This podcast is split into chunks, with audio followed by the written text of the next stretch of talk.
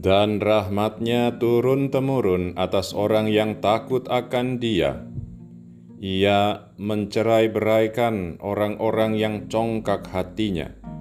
Ia menurunkan orang-orang yang berkuasa dari tahtanya dan meninggikan orang-orang yang rendah.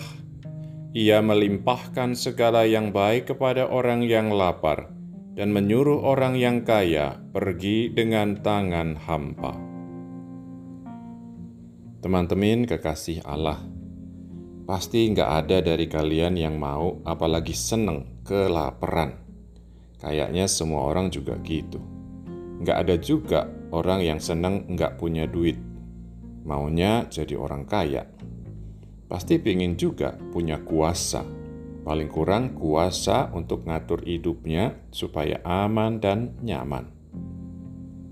Sahabat yang dikasihi Tuhan, Ternyata, eh ternyata, kalau dengar nyanyian pujian alias kidung Maria tadi, ternyata bukan itu yang penting di mata Tuhan. Orang-orang yang di mata dunia sukses, masuk semua kategori yang kita pinginin tadi, kayaknya malah enggak disenengin sama Tuhan.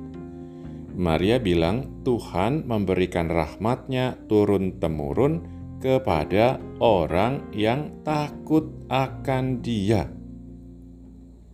Sis and Bros, murid-murid Yesus yang terberkati. Semua yang kita punya dalam hidup kita di dunia ini sebenarnya rahmat, bukan jasa atau keberhasilan kita. Mau kita jungkir balik kayak apa juga, kalau Tuhan gak ngizinin, gak ngebiarin, kita gak bakal punya apa-apa.